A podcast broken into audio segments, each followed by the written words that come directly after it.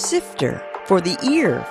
News, interviews, reviews, cinema, TV, streaming. Action. Hi, y'all. This is Jerry Williams, aka TV Jerry. The sixth annual Pocahontas Reframed Film Festival, which honors the contributions of Native Americans, runs next week from November 18th through 20th at the VMFA you know, the first few red carpets you do, you're kind of like, oh my God, this is so exciting. But it does feel like work after a while. Um, a lot of pressure. Yeah. And also, it's not always the most comfortable thing, like wearing like super high heels. And it used to be something that I really enjoyed as sort of an expression of my individuality. But now it feels a little bit like part of my job rather than fun. That was Constance Wu talking about walking the red carpet. Her new book, Making a Scene, looks at her rise to fame in Fresh Off the Boat and Crazy Rich Asians, but spends more time recalling some of the fun and traumas of growing up right here in Richmond. We're going to talk about the video project she was in, which I directed in 1995, and a lot more. Sifter Review of the Week Inside Man on Netflix. This series takes place in two different countries. One is on death row in the U.S., while the other plays out in England. Stanley Tucci plays a convicted killer who also helps solve murders from his cell. Across the pond, a vicar, played by David Tennant, has an early encounter with a troubled parishioner. This event is the seed for a series of conflicts that continually twist. Tucci and Tennant are both superb, as is the rest of the cast. Some bad decisions are made early on, which sets things into motion, but sometimes they seem convoluted. Even so, once things start to roll, it's a fascinating exploration of two very different sets of characters and what we're all capable of doing. I gave it four out of five stars. You guys are at the mall all the time. All I have to do is bring along the camera. You bring along the camera? I don't think so. This time, I'm running the camera. That was a clip from a video called Class Action that I wrote and directed in 1995. And that second voice was Constance Wu, who was in the video when she was still in middle school. We're going to start talking about that video. I read the book, obviously, and uh, yeah. uh, you remember an educational video for public schools, and it was actually statewide, and we had like 25 kids. It was a big production, but you were in it. What do you remember about it? Anything? I remember that we shot at Regency Square Mall. Right, very good. There were a bunch of different kids who are all doing like these projects. Right, right. I actually remember the name of one of the girls. Wow. Like in our group because I remember it was a unique name. I think her name was Malika. Uh, yeah, okay, very good. And the guy was mm-hmm. Sean, and I loved it because it was 1995. And when I was casting, Sean walked in with a big afro. And in 1995, nobody had an afro. And I'm like, get him in, the, and he could act too, luckily. So he was great too. Yeah, fun. Now, you know, you've written a book, obviously, and you've gotten so much press. You were on the front page of New York Sunday Styles. In the book, you called books your first love, but your teacher gave you such a trauma about writing later on in high school. So why did you decide to write something anyway? Teacher be damned. you know, to be honest, I was actually pressured by an agent. Oh, okay. An agent of mine who was like, no, this is like a really great opportunity. And, you know, I actually first started writing this back in 2016. Um, the agent had been like bothering me about it. And then around 2016, you know, tensions were high and a lot of people were having a lot of feelings about the election results, myself included. Myself included, too. Yes. Uh, back then, I had in mind that I would write a much more politically minded book. But obviously, it didn't become that because you know, when I was trying to write politically minded stuff, it was just really scattered and like all over the place and didn't have a lot of structure. But every once in a while, there'd be a tidbit of like a personal story, and that would be the best part of the quote unquote political piece. And so I decided to expand upon personal stories that were meaningful to me. And that's how the book came to be. It was a lot of just small personal stories about a normal suburban girl in Richmond, Virginia. Now it's interesting because actually, I'm sure you must have said, "Well, I can't do an autobiography. I'm, you know, I'm still in my 40s." So, yeah, was it your the activism? Was it the the incidents that happened with with Twitter and all that that kind of drove it a little bit more to, to make it more about your personal life and say, "Here's who I am. Check it out." I know some people probably think it was that, but to be honest, I had finished writing most of the book before any of that Twitter stuff um, or Fresh Off the Boat's renewal, any of that happened. In fact, I had not been planning on including that essay about Fresh Off the Boat in my book. I was just encouraged to write it by my editor. and it was the last one I wrote.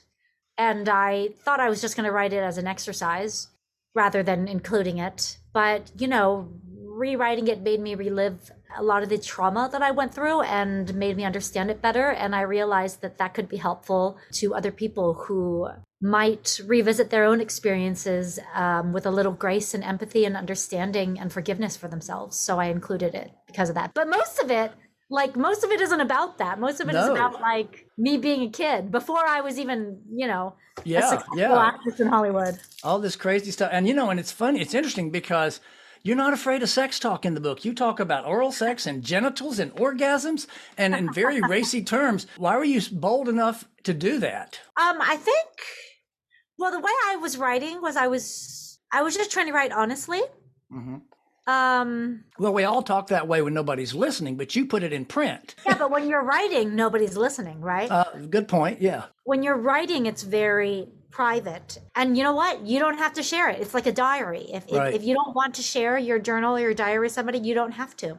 There are definitely essays I did not include in the book, but I do think that in art, literature, film, the things that move us the most are the more personal stories, the things that people are kind of scared of revealing about themselves. And uh, after having gone through a lot of therapy and I feel really grounded in myself and, and my values. So I feel capable of sharing that in order to make others feel less alone with, you know, their private thoughts and troubles. Makes sense. That's a good point. You're married now, and your husband was okay with you listing all of these uh, assignations that you had in these heavy duty French, heavy duty love affairs, actually. Well, I'm not married actually. Oh, I- you're not? Okay. No, I'm just in a relationship. I'm You're in a just living in sin, as we call it. Yes, yes, exactly. but yeah, that's another thing. I don't really prescribe to really old societal norms of uh, how a family ought to look. You know, me and my boyfriend have a wonderful daughter, and we, you know, raise her together as a family. And you know, I don't really see the need for marriage right now. It's interesting you say that because I'm gay. And when I could get married, I got married almost immediately because I could never get married. So it's interesting that people who can get married are like, nah, but people who couldn't are like, hey, give me those benefits. So- like, I didn't know you were gay. You know, I well, was in 1995, I was gay in 1995, but you don't talk about that with middle school kids. no, I mean, I, I'm sure you probably wouldn't. If I had asked you, you probably wouldn't have lied. But sure. when we were kids, you were talking about like acting and like setting up the shot. You know, we were talking about what we were doing because we're both just normal people. Exactly. I don't know how normal I am, but you can you can claim that if you want. so it's interesting because you did put so many details of, of friendships with people that you said some of whom you're not still really close to, only using their first names. But if you really probably did a little research, I could somebody could probably figure out who they are. No, no, no. I, I didn't use their first names. I did um I did fake names. Oh, they're fa- oh, I didn't realize that. Okay, like okay. Fiona is not the real name. Ah, okay. I just thought they were the real first names. I never realized. Okay, so No. Everything's has a like a fake name. Yeah. but did you have to contact all those people and say, by the way, I contacted almost everybody I wrote about in a negative, uh, in a positive light. Everybody that I still had their information for. right? The one essay I have about my middle school friend, who I call Fiona in the book, hmm I didn't contact her. I'm not in contact with her anymore. But um, you know, it's just that that, that that there was nothing horrible there. It was a very typical teenage. Oh yeah, we've seen it on Netflix twenty times, right? Yeah, yeah, totally. It happens to a lot of teenage girls. Yeah. yeah, yeah. Well, you know, it's funny because you mentioned that because you know I knew you and I, I read the book, and of, cour of course you're this sweet little Richmond girl. But then there's this thing in there about you throwing spitballs and napkins. You really were a bad girl. You were a little bit saucy, weren't you? Gary, you did not read that chapter very well because I did not throw the spitballs. They threw the spitballs at me. I thought it said somewhere you threw them later. After they threw them at you, you threw them back. No, I Okay. never threw spitballs at Oh. Fiona. Oh, She well. was the one who threw them at me. Oh, yeah. so you are you were a good girl. I yeah, I was a good girl. yeah, I do think I was a good girl. I didn't get in trouble. Uh, you know, I don't bully people. I'm very still very nice to people on set, um, even if they aren't nice to me. And that essay about Fiona throwing spitballs at me and Right, right. ridiculing me. I still forgive her. Um, you know, because we were just teenagers figuring it all out. Sure, sure, sure. Well, No, now it's I never, I never threw a spitball in my life. oh, darn. Well, good. We've got it. We've got it recorded now for the world. Um, yeah, it's in the book too. She yeah. threw them at me, not okay, not I me. misread that. So, the other extreme is a Buddhist monastery. Oh that yeah, was a pretty wild trip. What made you want to do that in the first place? I was going through a very typical sophomoric artist searching for meaning phase in my life. I think I was probably like 19 or 20. Yeah, it was just an experience that, I mean, first of all, it was free. And and it was something I hadn't heard of anybody else doing before. And I've always been fascinated by many different forms of religion. Um, and I didn't really know much about Buddhism. So I thought I would try this program and live on a Buddhist monastery for a summer and learn about it. Sounded pretty amazing. Uh, Do you still meditate? Yes, not as often as I would like to, but I do still meditate and I find it very, very fruitful when I do. But it's kind of like exercise. It's like nobody exercises as much as they want to. Right, right. When they do, they feel, feel some. I was just saying that yesterday that I hate Yeah. getting into that pool, but it, once I get out, it feels great. So I yeah, agree once you're you. doing it, it's great. It's just like Yeah. getting to do it. And, and Yeah. that's sort of how I am with meditation as well. But yes, I still do try to meditate regularly. It's interesting that a couple places in the book you set up screenplays to uh, depict certain incidents that happened in your life. Uh, was that your idea? Was that the editor's idea? Or did that just evolve? Uh, that was an editor's idea, actually, because the book was always called Making a Scene, dual meaning about, you know, what it means when somebody makes a scene. Right, right, Um, right. And also, being a, a life as an actor, you make scenes for a living, whether it's on Right, stage or right. screen. And there were parts of my book that were very dialogue heavy. And my editor was like, why don't you try writing them like plays or screenplays just to see what that would be like? And so I did. And it, it lended a nice objectivity to it that I um, that I really liked. So I think I have four scenes in there. yeah, I think there were four. that- Yeah. So you think you'll ever write a screenplay now? I mean, I have written screenplays. Oh, okay, cool. I've written a couple. Um, one I'm developing, but you know, it's a long process with Oh that. yeah. Oh yeah. Yeah. Surprise guest drop in. Now, speaking of your days in Richmond, somebody's dropping in to say hello. oh my god! It's Kelly Scallion. Hi, Kelly. Hey, it's so good to see you. Oh my god, it's so good to see you too. How are you? I'm so good. Footnote Kelly Scallion was in several shows with Constance and is now Assistant Director of Admission at Christopher Newport University. When did y'all first meet? What do you remember about those crazy days? Uh, the magician's Magician's nephew. nephew. We were double cast in the We same We were part. double cast, so we played the same part. We were both Polly, but we were on two different casts because we were kids. So, yeah, yeah. but we rehearsed together and we did all of the functions together and everything. So, reading your book, Constance, I was taken back to like some of the memories that were unlocked that I had forgotten about. Right. Did, I did you know you were going to be in there, or did you get to that page and like, oh my God, there I am? I suspected because she had talked to my mother, and so Uh, I my told mom- your mom about. Yes, Yeah, my mom yeah. gave me the tip off for sure. But you know, talking about how excited we were about things like the real candle, and like, and I brought that back. That was the thing. We were really excited. We were like, "This is Right, real right. life." yeah. Y'all have something else in common. Hold on one second. Family. Pictures of friends sharing your life. That was another video. That was one that Kelly did when she was about your age. Oh, It was called Me and My Families. It was about different kinds of families. But yeah, so you've both been on camera for me. So that's another thing you have in common. oh wow. So what are some of the other things you remember? Come on, give us the stuff that Constance didn't put in the book, Kelly. Come on. I don't think there's any dirt I can say about child Constance. Um, Child remember Constance. I love that. The things that seemed really normal, but now when I look back at it, I'm like, that's so weird that we did that. Like, I don't know if you remember this, but we would get dressed up in our costumes and go to like Barnes and Noble. Yeah, the bookstore. Yeah, we would go to the bookstore and like sign autographs. Yeah. like little baby celebrities. and people actually wanted, and they didn't know who you were. They just figured you must be somebody. Yeah, because we were dressed up in costume, and I think we would do like a part from the play as kind of like a Yeah. preview. And you know, it, that play was based off of the books by C.S. Lewis. So it was, you know, a tie-in with Ah, the got it. Already marketing. Kelly, were you also in a Little Princess? Because I, I did that one too. yeah, I was in that one too. Mm-hmm. Yeah.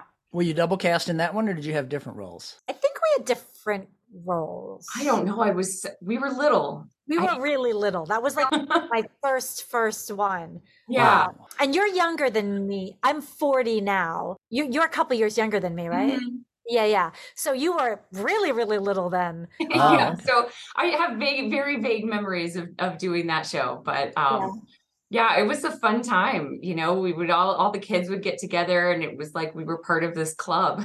And your older sister, Casey, was part of it too.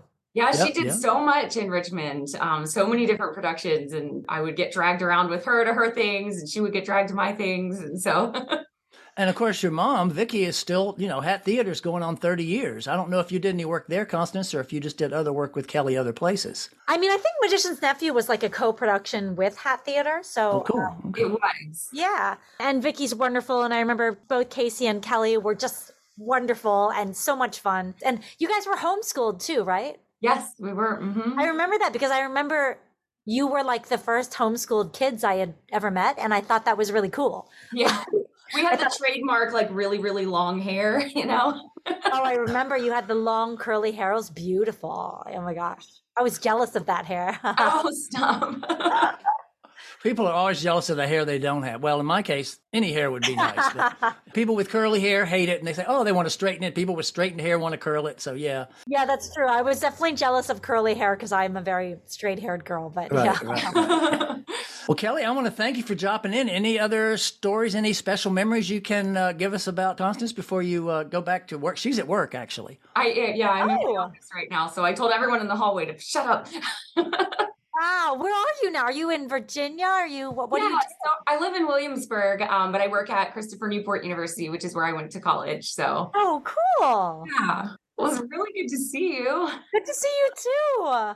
This is so, truly such a surprise. Oh my Well, God. good, so- good. That's the point. Well, I read about myself in your book, and I was like, well, now I need to get on the Zoom call. There you go. There you go. Actually, your mom recommended it. So, because I called Yes. her first and she said, Oh, Kelly's the one. They were together and they were great friends. So, Aw. Please tell your mom I said hello as well. yeah, absolutely. Have a wonderful day. Bye. Thanks, Kelly. bye bye. So, you mentioned in the book your passion for fashion. How does that play out now? Are you out buying fancy clothes or you just like get to wear them for the red carpet? It's disappeared. when I was a teenager, I had a passion for fashion. But to be honest, now fashion feels a little bit like work for me Right. because I have to do it for work. You know, I have to do press events and red carpets. And, you know, the first few red carpets you do, you're kind of like, oh my God, this is so exciting. But it does feel like work after a while. Um, A lot of pressure. yeah, and also it's not always the most comfortable thing, like wearing like super high heels. And it used to be something that I really enjoyed as sort of an expression of my individuality, but now it feels a little bit like part of my job rather than fun. And who knows, maybe I'll get back to a place where it's fun again. But yeah, as an adult in the industry now, it feels it's a little bit more like work to me. Yeah, yeah. And plus, also now there is this emphasis now on not always wearing something new every time you show up because you were just wasting so much money on fashion. So, you know, people are starting to pull stuff out of their wardrobes or from, you know, the past. Money's not the issue. It's just wasting all those resources to make more clothes. Yeah, I mean, I went to an event for the Emmys a few years ago where I wore my prom dress. Oh, great, great. I recycled my prom dress from prom at Douglas Southall Freeman High School. That's Um, great. and I still have that. I love that dress. So yeah. Why not? And you can fit in it. That's the best part. Yeah, I'm pretty much the same size. yeah. You talk about musicals and you love musicals. You haven't done one yet yourself, have you? I haven't read about one, either whether a play or even a movie at that point. Well, you know, I just did one. Lyle Lyle Crocodile is actually. Oh, of course. Right, right. The animated film. Right. And then when I was in Richmond, I did a couple shows with Theater 4. Are they Theater still Four. Yeah, it's called Virginia Rep now, but yeah, they're the, the children's touring productions. Yeah, no, I, I did some of their main stage productions. Oh, okay. I, I did The Music Man with them, and then I did Babes in Toyland, Uh-huh. which Music- also. Music Man would have been Larry Cook, was probably Harold Hill. Do you remember? I don't remember. I remember the but but the Marion was played by a woman named Janine Saraskew. Sarah Sack. Yeah, Sarah Sack. She's still around. She does box office actually for Virginia Rep. Oh God, her voice terrific. God, what a beautiful, Still beautiful. has a great voice. Yes, she does. That's cool that you remember her. And your daughter, is she showing any signs of acting yet? Well, my daughter's only two. Right. Um, I will say she's definitely an extrovert. and I Okay. think a lot of actors are extroverts. But in terms of acting, like she hasn't really seen anything because we don't do screens, so she hasn't Oh, seen. great. Actually, that's not true. On planes, we do screens. Right, right. So she's seen like the movies on planes, on airplanes. So so I don't know yet. That remains to be seen. But I mean, it was a wonderful experience for me doing community theater. So if she wanted to do that, I would 100% be behind her for that. I want to ask you about this. Is kind of an interesting question. You may not even have a good answer to it, but I thought they were both interesting shows. Fresh off the boat, Kim's Convenience. Mm-hmm. It's a Canadian show, and actually, that couple is Korean. Right, right. Yes. But you've never seen it. I have not seen it, no, but I've heard great things. The reason I wanted to mention even Kim's Convenience because it was interesting because the two parents in that are immigrant parents and they have very thick accents and I have read that they don't actually have those literally in life.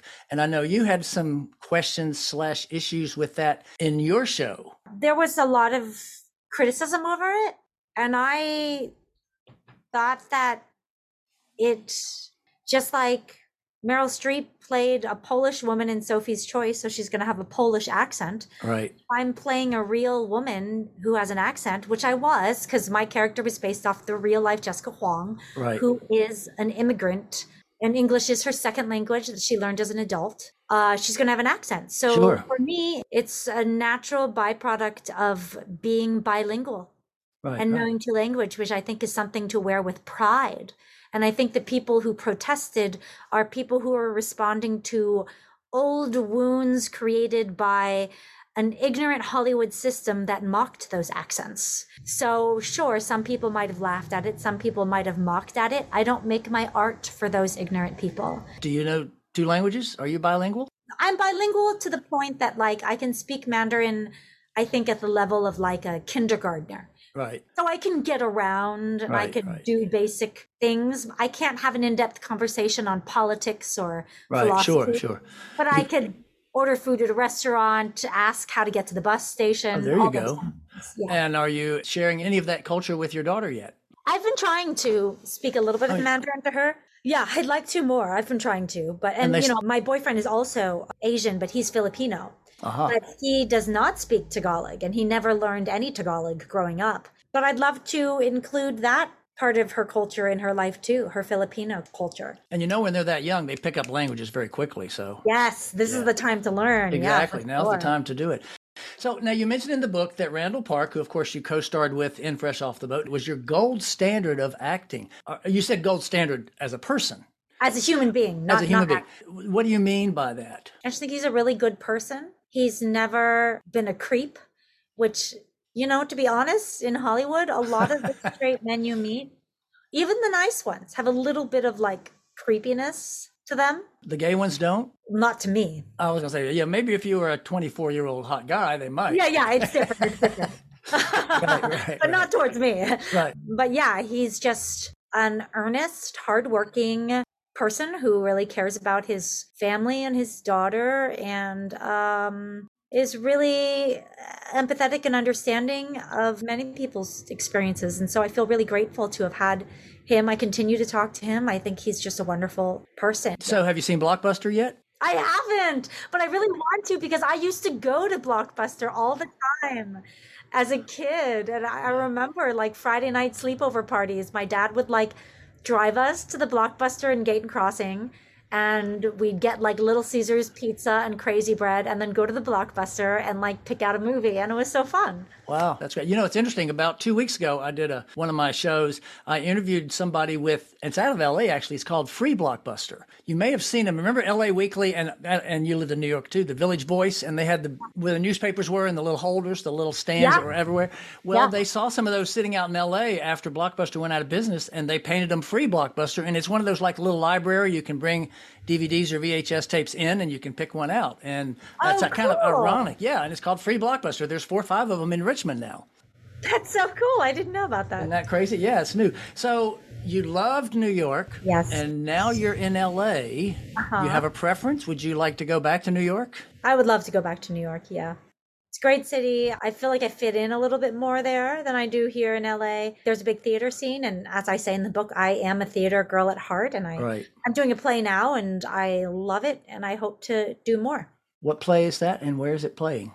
I'm doing a play called 222 A Ghost Story at the Ahmanson Theater here in Los Angeles and it's been a blast. I we we just opened last weekend and we're continuing our run through December 4th, I think. So There's a mention of Chris Pratt and Terminal Man, and in the acknowledgments, there's a mention of J Lo, but you didn't talk about those two projects. Is there a reason? Were they just too late for the book, or is the book more about Constance? They were, I think they were pretty much too late for the book because I, like I said, started writing the book back in 2016. Right. And I finished most of it, honestly, before I even shot Hustlers. Footnote. Constance starred with Jennifer Lopez in Hustlers in 2019, where they played exotic dancers. And the only one I added at the end was the one about my tweets and fresh off the boat. Right. And then also the one about the monastery was one that I added as well. So uh-huh. yeah, actually those like in terminal lists, I didn't start shooting that until gosh, almost until like after my book had kind of gone to print. It hadn't been printed Right. yet. No, it had- but, you yeah, right, right. Yeah, so I hadn't even started on that show, but I love doing that show. Love working with Chris. Footnote. Chris Pratt is the Chris, and the show is The Terminal Man on Amazon. It's a terrific show, and um, I had a great time on it. What are you watching when you're sitting at home and you don't have to have something for the two year old?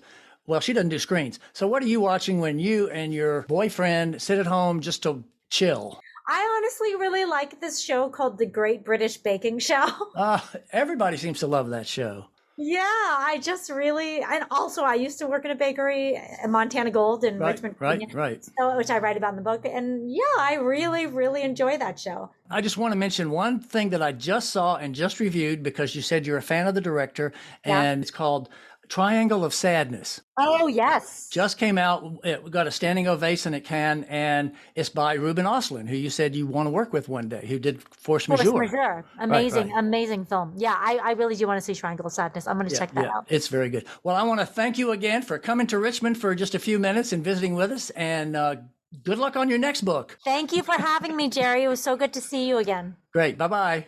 Bye. Have a great day. I've been talking with Constance Wu about her new book, Making a Scene, and about growing up in Richmond. There's a link to the book and more on the webpage for this episode.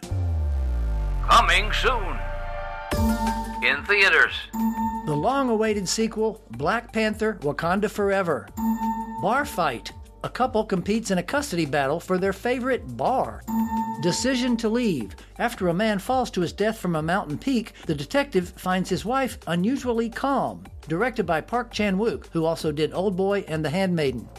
Meet Me in the Bathroom, a documentary about the music scene in New York during the early 2000s. TV and streaming. The Crown on Netflix. This fifth season has a changing of the cast, including Imelda Staunton as the Queen. Also returning to Paramount is the fifth season of Yellowstone, the Kevin Costner led drama and one of my favorites about ranch life in modern Montana. Tulsa King, also on Paramount, and from Yellowstone creator Taylor Sheridan, is a drama about a New York mob boss who moves to Oklahoma, with Sly Stallone in the title role. The Calling on Peacock from David E. Kelley comes this crime drama about a spiritual New York City cop. The English on Amazon, Emily Blunt comes to this TV series as a 19th century English woman with her Pawnee Scout in Wyoming. From Devil's Breath on MSNBC and Peacock, a documentary about the deadly 2017 wildfires in Portugal. That's it for this week. You can subscribe to this podcast through most of the major services. You can go to tvjerry.com, click on podcasts, and there's a link. Next week, my guest is another local actor who's done well for himself in New York. Duke LaFoon will talk about being in The Watcher and Let the Right One In. Thanks for listening. This is Jerry Williams. For more Sifter, including literally thousands, Thousands of reviews. Visit tvjerry.com. That's a wrap.